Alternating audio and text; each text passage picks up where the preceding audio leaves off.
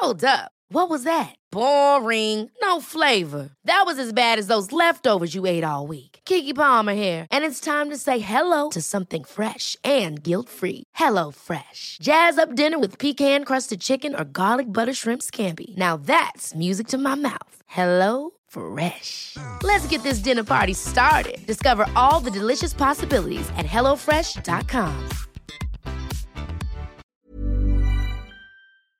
Le harcèlement scolaire, c'est un sujet dont on a beaucoup entendu parler ces dernières années dans les médias ou à travers des témoignages. Le harcèlement scolaire, c'est la cruauté à la place de la camaraderie, c'est la solitude dans la cour de récré, c'est l'incompréhension. Pourquoi ils ne m'aiment pas? Le harcèlement scolaire, ça fait des adultes vulnérables, des adultes qui ne savent pas trop comment gérer le rejet, le harcèlement scolaire, ça fait aussi des adultes combatifs, des adultes qui ont envie de réussir, réussir pour qu'enfin leur vie soit belle. Et tout ça, Alexia l'incarne, et c'est pour ça que son histoire m'a particulièrement touchée. Aujourd'hui, Alexia a 20 ans et elle a la fragilité de ses forces. J'espère que son histoire vous plaira. Merci d'être là et bienvenue dans Sillage.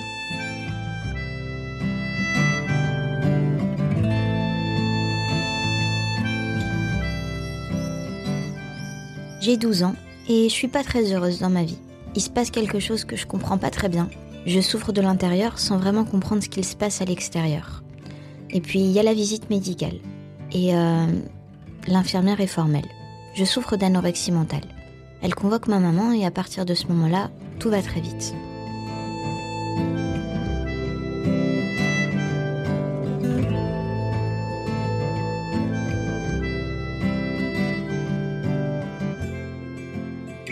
Donc je suis née le 11 septembre 1997 et euh, je débarque dans une famille où j'ai déjà une grande sœur, une maman et un papa.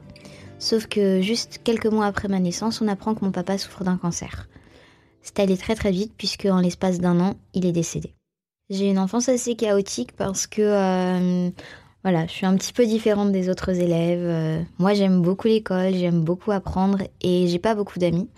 donc ma scolarité a, été assez compliquée puisque voilà, dans la cour de récréation, j'étais toute seule et euh, le peu de personnes qui étaient autour de moi n'étaient pas forcément des personnes très bienveillantes. Je ne me suis pas arrêtée de manger du jour au lendemain. C'est-à-dire que progressivement, j'ai compris que l'alimentation pouvait être un moyen pour moi d'exprimer euh, ce que je ne pouvais pas dire. C'est-à-dire que comme j'étais sous la menace et sous le chantage, euh, je pouvais pas dire euh, que, que, que, j'avais besoin d'aide, que j'avais besoin des adultes. D'autant plus qu'à l'école, personne ne voyait, les professeurs ne me défendaient pas. Et donc effectivement, euh, j'exprime cette euh, souffrance indicible et ineffable parce qu'on ne peut pas la dire. On ne peut pas la dire, on ne peut pas l'exprimer. Je l'exprime à travers un autre moyen d'expression que la parole. Et, et je fais passer les messages que je n'arrive pas à dire en ouvrant la bouche, en la fermant. Et donc en arrêtant de manger. Euh, ce qui s'est passé, c'est que petit à petit, euh, j'ai creusé entre guillemets dans mon corps et euh, physiquement, je suis devenue très maigre au point de peser 28 kilos. Et en fait, c'était en plein hiver, donc personne ne s'en est rendu compte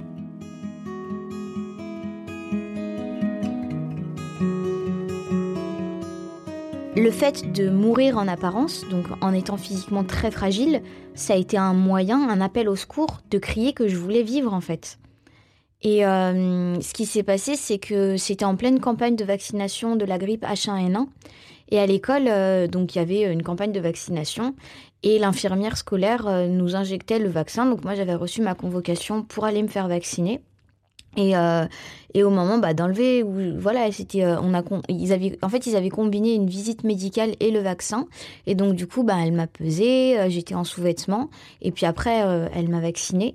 Et à ce moment-là, elle a vu que j'étais vraiment trop maigre et que là où tous les autres enfants, bah voilà, à 12 ans, ils sont plutôt bien en forme, ils ont des voilà, ils ont des petites ils ont des petites courbes, puis c'est la préadolescence, donc c'est le moment où le corps change aussi.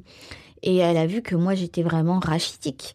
Et euh, face à face à mm, face à cette maigreur apparente qui était euh, juste euh, évidente, elle a tout de suite convoqué ma maman et elle lui a expliqué effectivement que ça ne pouvait ça ne pouvait pas ne pas être de l'anorexie.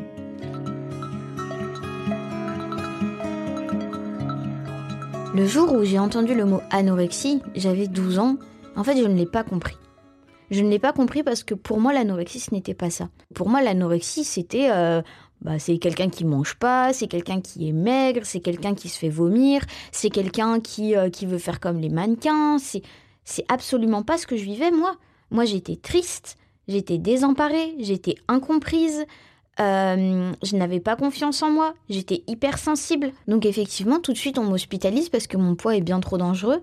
Euh, j'étais clairement en dénutrition et, et donc, du coup, on m'hospitalise dans le premier hôpital où il y a de la place.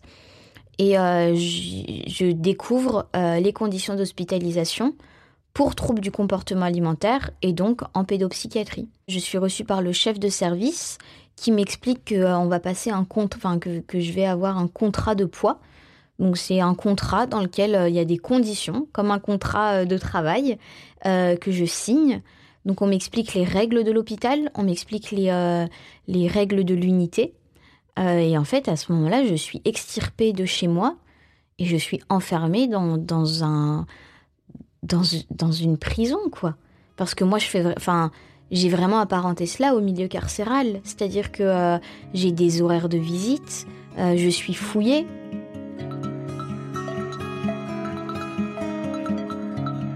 Je me retrouve enfermée entre quatre murs blancs où il y a un lit à roulettes avec des draps qui sentent euh, la naphtaline. Euh, la salle de bain est fermée à clé. Les portes sont fermées à clé dans un premier temps, parce qu'il y a une partie, il y a, un isolement. Les fenêtres sont fermées à clé aussi, il y a des serrures. Et, euh, mon quotidien, c'est une journée, la première journée à l'hôpital, c'est une journée de néant total. Les termes du contrat, c'est euh, un objectif de poids qui est euh, morcelé en sous-objectifs. Donc c'est-à-dire que moi je suis arrivée, je pesais 28 kilos, on m'a dit qu'il fallait que j'atteigne 38 kilos et que euh, quand j'en pèserais 32, je pourrais recevoir une lettre de ma maman. quand j'en pèserais 33, je pourrais l'avoir 15 minutes au téléphone.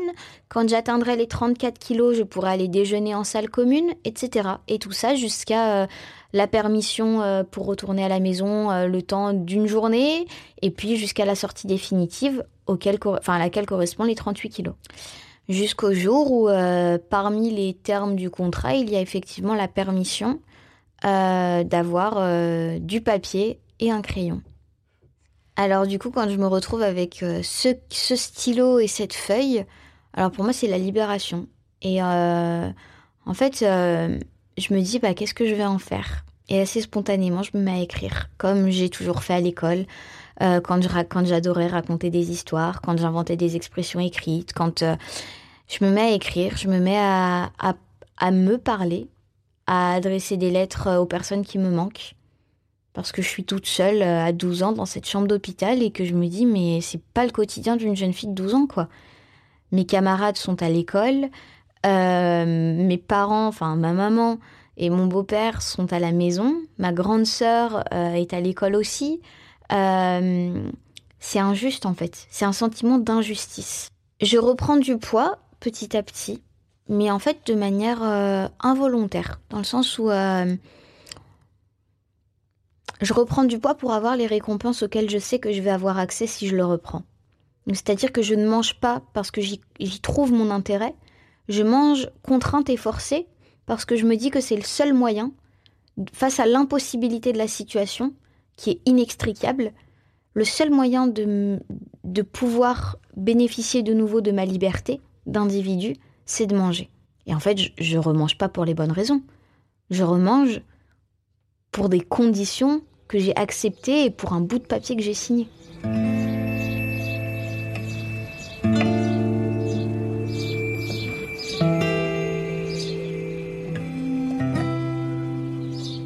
J'atteins les 38 kilos et puis je sors de l'hôpital effectivement.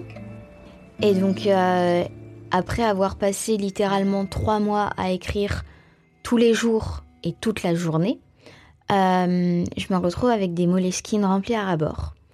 Et je me dis que ben, plutôt que de laisser tous ces écrits figés sur du papier, j'ai envie de les animer et euh, de les tapuscriter à l'ordinateur. À l'époque, c'était la mode des skyblogs. Et donc, du coup, je me mets à retaper à l'ordinateur tous ces écrits que j'avais figés sur du papier. Et c'est comme ça que j'ai ouvert mon premier blog à l'âge de 12 ans et que j'ai commencé à raconter euh, mon histoire sur les réseaux sociaux. Bien qu'à l'école ça se passe mal et bien que dans mon quotidien j'ai pas beaucoup d'amis, euh, j'arrive quand même à, faire, à fonder une communauté sur les réseaux sociaux de personnes bienveillantes, de personnes qui m'encouragent, avec qui je partage mes victoires, les moments où ça va moins bien, et qui me soutient en fait. Et effectivement, c'est les réseaux sociaux qui me sauvent.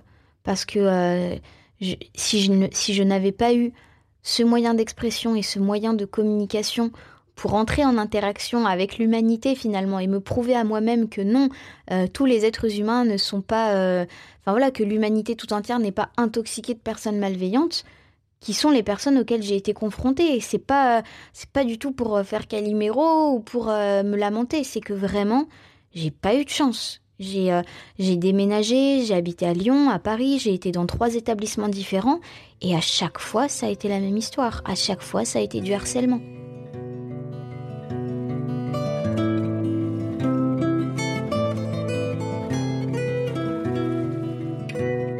petit à petit, euh, voilà, je, reprends confiance en moi, euh, j'ai de nouveau envie de m'en sortir, j'ai envie de me battre, euh, j'ai envie de, me prouver à moi-même que je mérite d'avoir des personnes qui sont bienveillantes avec moi. Et du coup, forcément, ça, influence énormément le comportement que j'ai à mon égard. C'est qu'à partir du moment où j'ai des personnes qui sont bienveillantes avec moi, je me dis que je suis digne d'être bienveillante moi-même à mon égard. Et donc forcément, s'il y a des personnes qui m'apprécient, je peux moi aussi m'apprécier. Et à partir de ce moment-là, il y a vraiment un cercle vertueux qui s'engendre. Alors du coup, les années passent, je continue d'écrire, je suis toujours au collège, et euh, arrive le moment du brevet et du choix épineux de l'orientation scolaire. Et à ce moment-là, en fait, je suis juste une élève lambda, à savoir, euh, il faut choisir si je vais euh, en secteur professionnel, en filière, enfin voilà. Et j'ai ce choix à faire. Et face à ces questions existentielles, que sont qu'est-ce que je vais faire de ma vie, qu'est-ce que je vais devenir, quel métier je vais faire, comment est-ce que je vais gagner ma vie, est-ce que je vais être heureuse ou est-ce que ça va encore être de la soumission et, euh, est-ce que cette vie va, encore être un supplice interminable Face à, toutes ces questions existentielles et donc face à toutes ces angoisses, de nouveau, j'emploie mon moyen d'expression et j'arrête de manger. Non pas par caprice, mais tout simplement parce que euh, je ressens le besoin en fait de me cristalliser, de me figer physiquement et mentalement à ce moment-là parce que je ne sais pas comment avancer. Et donc du coup je rechute, je repère du poids et je suis de nouveau hospitalisée. Et euh, alors que je m'apprêtais à entrer au lycée, je fête mes 15 euh, ans à l'hôpital. je fête Noël à l'hôpital. Je reprends du poids, mais je suis toujours aussi incertaine je suis toujours aussi anxieuse par rapport à la vie parce que je ne sais toujours pas quel sens lui donner.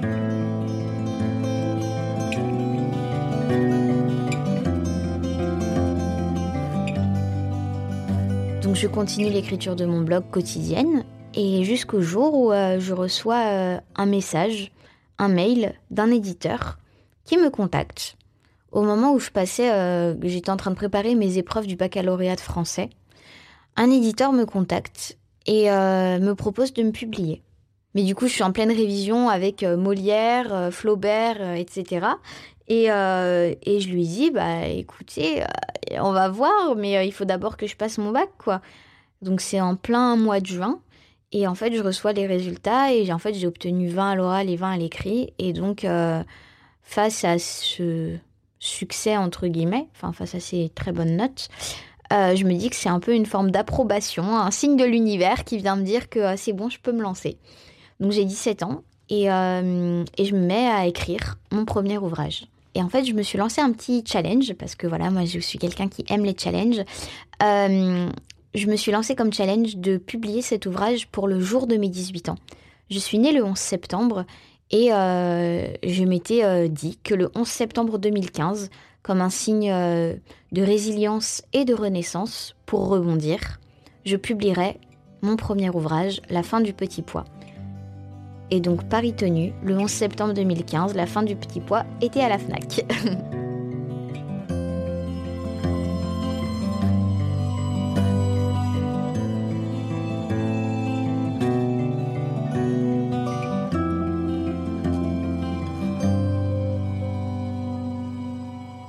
Mon année de terminale est une fois encore euh, très euh, étrange pour une lycéenne de 18 ans puisque... Euh, voilà, mes journées, c'est le matin des cours d'histoire géo et d'anglais, et puis l'après-midi, je passe sur RTL avec Marc-Olivier Fogiel, où je vais à des salons du livre, où je vais rencontrer mes lecteurs, mes lectrices.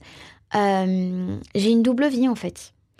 Et, et ça me plaît beaucoup parce que ça me permet de j'ai toujours pas d'amis, mais néanmoins, euh, j'ai tout ce monde euh, virtuel qui devient réel grâce à la publication de ce livre. Donc je rentre à la fac euh, en filière littéraire. J'ai toujours eu une appétence pour la communication, le journalisme, les réseaux sociaux, mais il n'y a pas d'école de, journalisme à proprement parler tout de suite en post-bac. Alors du coup, je fais une licence à la Sorbonne qui s'appelle l'EMA. C'est l'acronyme de Lettres, Édition, Médias et Audiovisuel. Et euh, en fait, c'est la grosse déception. Parce que je me retrouve dans des amphithéâtres euh, blindés de 500 personnes et de 500 élèves qui, en fait, euh, sont là de manière complètement passive. Et face à un professeur qui, qui, qui s'égosille dans un micro pour que les élèves l'entendent. Et, et puis, j'apprends, j'apprends la grammaire, les règles de conjugaison. je traduis des fables de La Fontaine en alphabet phonétique. Et euh, en fait, c'est pas du tout ce que je veux faire. Alors du coup, euh, donc je fête mes 19 ans. Et euh, pour, entre guillemets, en guise de célébration de ma 19e année, je vois ma thérapeute. Et en fait, on fait une séance d'hypnose. Et à ce moment-là, on fait une séance de régression. Donc c'est un exercice d'hypnose où en fait on revient sur les années passées. On fait le bilan de toutes ces années qui se sont écoulées. Donc on remonte mes 18, mes 17, mes 16, mes 15, jusqu'à mes 8 ans. Et en fait, je me souviens euh, subitement, j'ai un flash, et je me souviens que j'ai été euh, abusée sexuellement.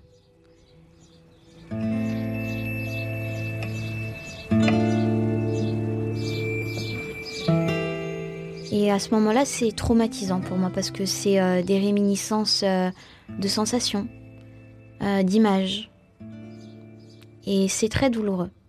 C'est très douloureux parce que je me demande comment mon cerveau a pu occulter pendant dix ans cette information.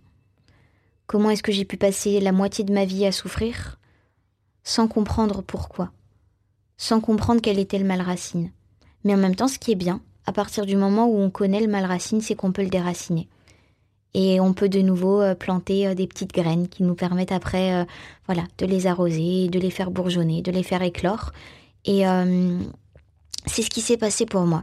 C'est que le souvenir a été traumatisant, mais la révélation a été salvatrice et libératrice.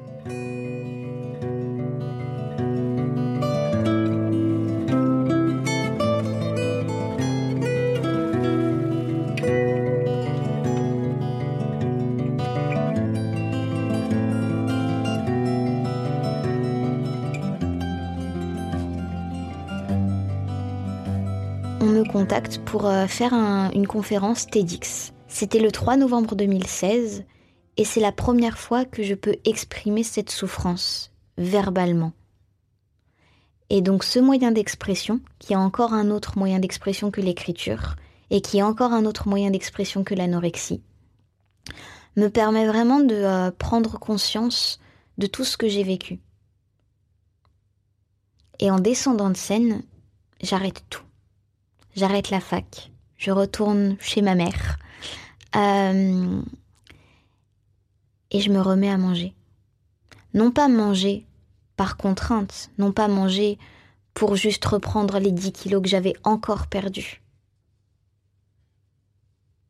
mais manger pour vivre, pas pour survivre encore. Manger pour faire des projets, manger pour avoir de l'énergie.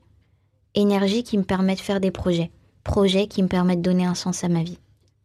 À ce moment-là, je me souviens que quand j'étais petite, j'avais regardé un film. C'était Le Diable s'habille en Prada. Et quand j'avais vu Meryl Streep, je m'étais dit, moi aussi, je veux faire ça. Et euh, voilà, j'ai toujours rêvé d'être rédactrice en chef de mon magazine de mode. Et euh, en me souvenant de ça, je me suis dit, bon bah voilà, j'ai un horizon de possibilités devant moi. Pourquoi pas essayer? Tant pis pour la théorie, Tant pis pour euh, les cours de journalisme. je vais passer directement à la pratique. Et je me dis, après tout, un magazine, c'est quoi? C'est des rubriques, des articles. Il paraît que je sais pas trop mal écrire. Et euh, tant qu'à faire un magazine, autant que ce soit un magazine thérapeutique. Et euh, à l'issue de ces trois mois, je reprends mes 10 kilos. Et surtout, au-delà de l'aspect physique de la chose, je vais mille fois mieux. Je me demande comment je peux faire de cette démarche individuelle qui pour moi a été thérapeutique, comment est-ce que je peux en faire un projet collectif pour aider d'autres personnes, pour aider toutes les personnes qui m'ont suivi durant ces années?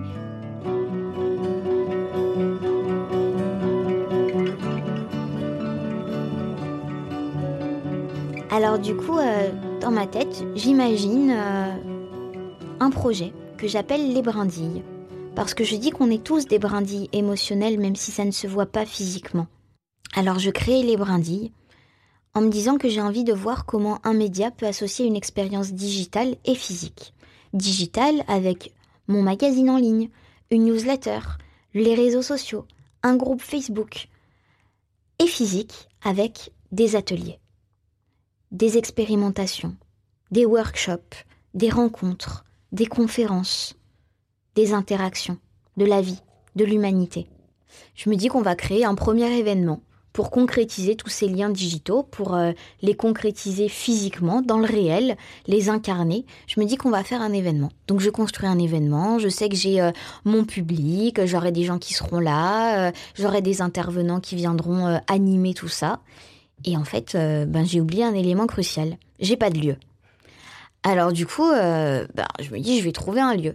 Et je pense à YouTube, parce que je sais que YouTube, comme je suis une YouTubeuse, je sais que YouTube a un espace pour ces YouTubeurs qui s'appelle le YouTube Space, pour lequel ils organisent des événements. Et euh, donc je vais les contacter, euh, je me rends chez Google et, j'arrive et je leur dis voilà, je voudrais organiser un événement, mais j'ai pas de lieu. et en fait, ils, ils regardent le nombre d'abonnés et voyant que je ne suis pas euh, ni une Joy Phoenix et que je n'ai pas 190 euh, 000 abonnés, euh, bah en fait, il m'envoie balader. Je repars bredouille de chez Google en me disant bon bah j'ai pas de lieu et comme, à mon habitude bah, j'écris un post sur Facebook alors au début je râle un peu en disant bon bah j'ai pas de lieu etc et je finis sur une petite touche humoristique en disant PS si l'un d'entre vous connaît le directeur de chez Facebook ben, faites-lui passer mon message. Et euh, ben, le hasard faisant plutôt bien les choses, dans mon réseau et parmi les personnes qui m'ont soutenu pour faire mon projet, ben, il y en a plus d'une qui connaît le directeur de chez Facebook. Alors, euh, grâce à Facebook, en commentaire, tout le monde se met à taguer Laurent Soli. Et moi, à ce moment-là, je me dis, mais c'est qui ce Laurent Soli? Et donc, bon, bah, je regarde sa page Wikipédia et euh, je me dis, euh, là, ça va très très vite à ce moment-là, c'était en plein après-midi, et euh, je vois vraiment une émulation sur mon poste. Et tout un tas de personnes qui taguent ce Laurent Soli en disant c'est une super nana, il faut que tu la rencontres, elle a un projet de dingue. Et le Laurent Soli en question finit par répondre et dire ok, je veux bien en savoir plus, mais il faut m'expliquer.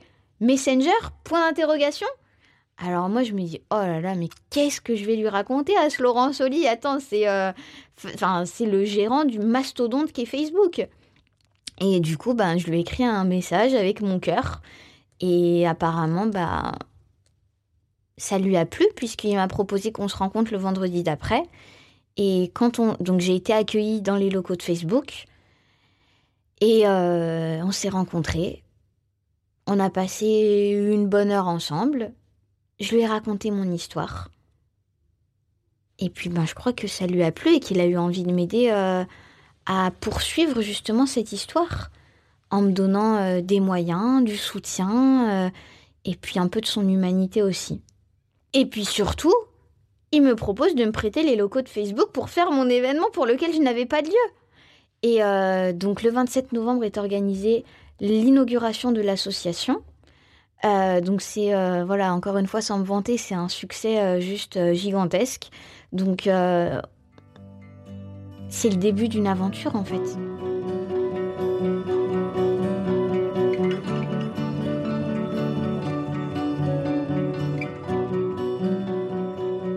Quand je regarde tout le chemin que j'ai parcouru durant ces années ponctuées de souffrances, de difficultés, d'obstacles à enjamber, mais aussi de réussite, de victoire, il y a une petite voix dans ma tête tout de suite qui me dit euh, Oh, c'est pas assez. Et puis il y en a une autre, un petit peu plus saine, sereine et bienveillante, qui me dit que quand même à 20 ans j'en ai fait. Et euh, aujourd'hui j'ai hâte. J'ai hâte parce que euh, je sais que je suis sur une pente plutôt ascendante et que là où j'ai passé des années à refouler la vie, à repousser la vie, Aujourd'hui, euh, j'ai hâte de découvrir tout ce qu'elle a à m'offrir et tout ce que je vais pouvoir euh, y trouver.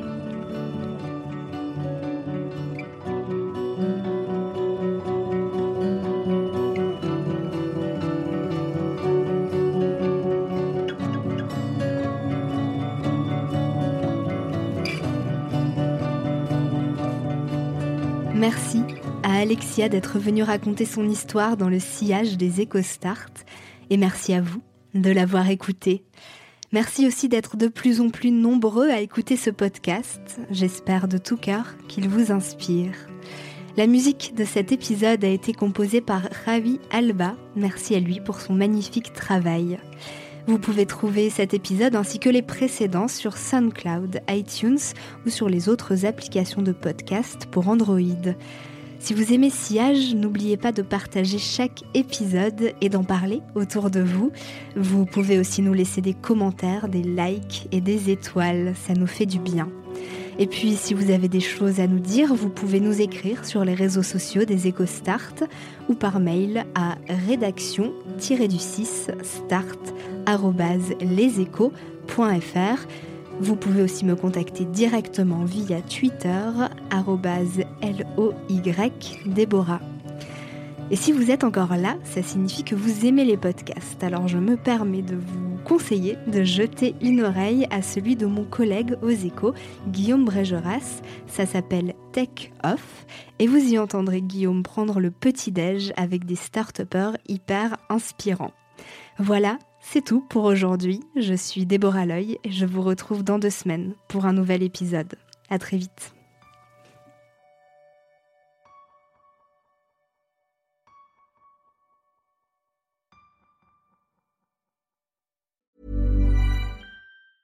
Ever catch yourself eating the same flavorless dinner three days in a row? Dreaming of something better? Well, HelloFresh is your guilt-free dream come true, baby. It's me, Kiki Palmer.